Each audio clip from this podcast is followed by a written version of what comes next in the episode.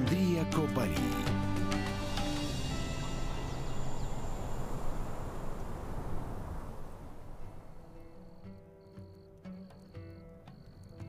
Коли раби з племені туарегів вже майже розвантажили усі мішки з сіллю і збирались повернутися до своїх наметів, їхній охоронець помітив корабель.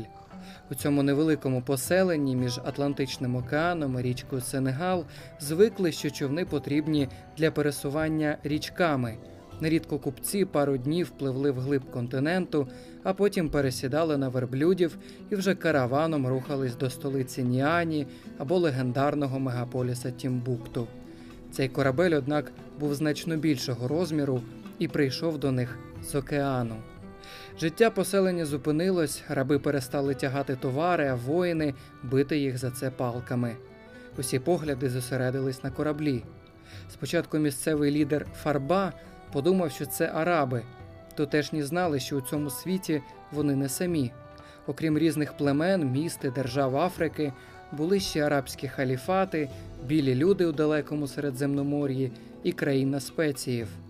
Сонце вже сходило, але деякі жителі розгледіли золотий і червоний – кольори прапора Малійської імперії, підданими якої вони всі були.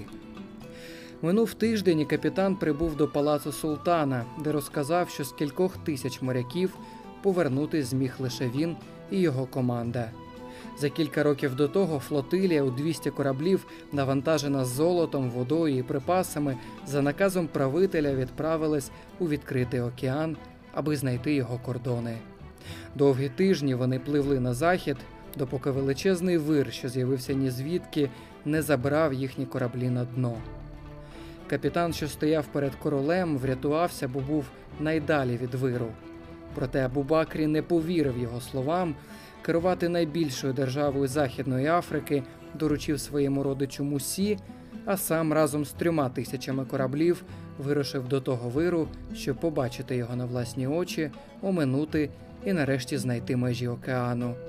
Минули роки, але 9-й правитель Малійської імперії так ніколи і не повернувся. Цю легенду щоразу розповідав Муса, коли його питали, як він опинився на троні.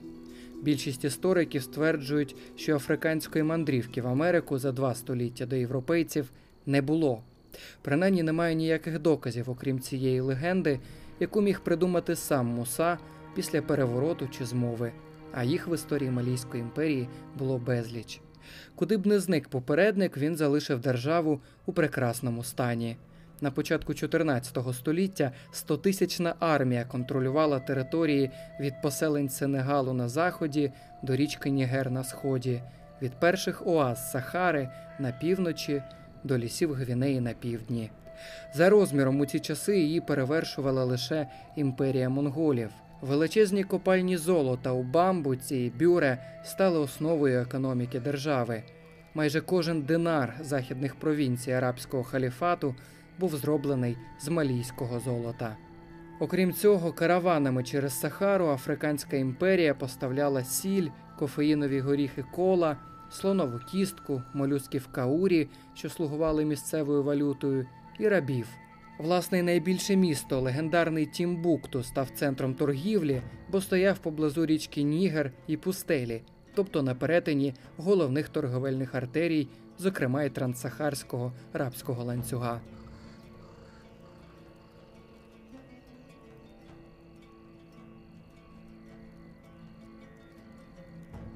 Про малійського лева Мусу добре знали далеко за межами Африки.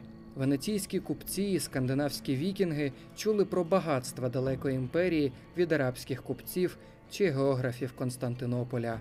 Все це через його подорож до Мекки. Манса, правитель місцевою мовою, був мусульманином. Верхівка Малі повірила в Аллаха, щоб увійти до торговельного простору.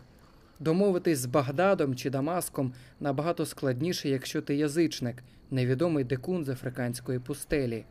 А спільна релігія зробила малійські каравани своїми на ринках усього мусульманського світу.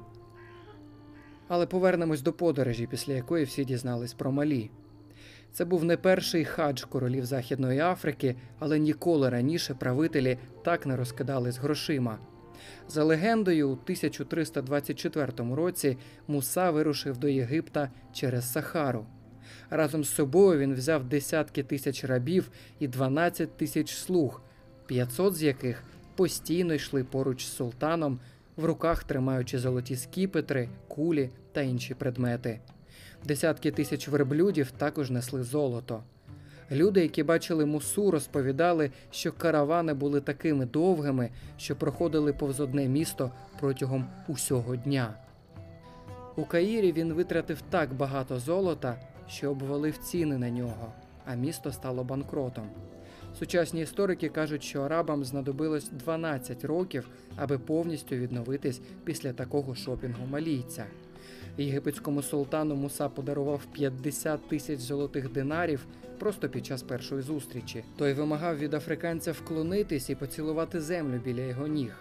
Звісно, що Муса відмовився і могла б початись битва, але якось вони вже змогли знайти спільну мову.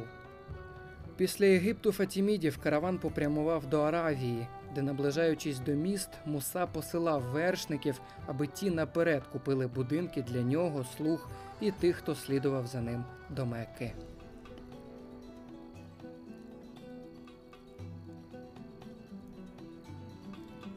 Після мечетей Мекки будівлі Джене, Тімбукту і Гао виглядали доволі примітивними. Тому Муса вирішив привезти арабські технології разом з собою. У торговельному мегаполісі з'явились товсті стіни, які захищали від атак номадів Південної Сахари. А ще архітектор арабської Іспанії побудував там велику мечеть. Вона зроблена з суміші глини і соломи, вапняка і дерева. Словом, з усього, що було навколо. Муса привіз вчених і цілу бібліотеку книжок, яку він придбав в арабських університетах. Протягом наступних десятиліть місто перетворилось на потужний науковий центр, а у столиці з'явився новий палац султана. Для того, аби славу Малі не забули, її дипломатичні представники постійно жили в Марокко, Єгипті і більшості арабських країн.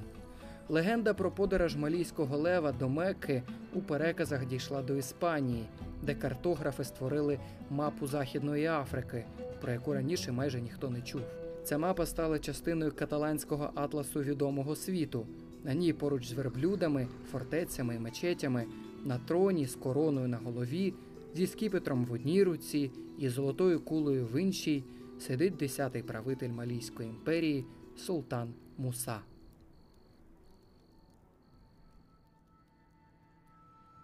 Та його світ вже давно перестав існувати. Після смерті султана, який правив загалом 25 років, брати і діти продовжували контролювати головні артерії регіону. Більше століття країна процвітала, а потім раби, у поселенні на узбережжі Атлантичного океану, знову побачили корабель. Цього разу з португальськими прапорами. Молода європейська імперія забрала монополію на торгівлю у Західній Африці. Потім Тімбукту спустошили номади Туареги, а верхівка держави розпочала тривалу війну один з одним. Зрештою, Малі поглинуло інше африканське королівство – Сонгаї. І лише мечеть, яка й досі стоїть у Тімбукту, доводить, що ця історія, або хоча б її частина, відбулись насправді. Це була історія на ніч від Андрія Копарія. Африка ще з'явиться у нашому подкасті, так само, як і вікінги та венеційські купці Дандоло, про яких ви вже могли чути раніше. Якщо ще ні, послухайте їх там, де вам зручно. Ми є на Google та Apple подкастах, Кастбоксі, SoundCloud і Spotify. Коли я пишу ці тексти, багато сцен туди просто не потрапляють, тому додаткові деталі світів, яких вже немає, ви можете знайти на нашій сторінці в Фейсбуці та Телеграмі. Наступної середи – нова історія.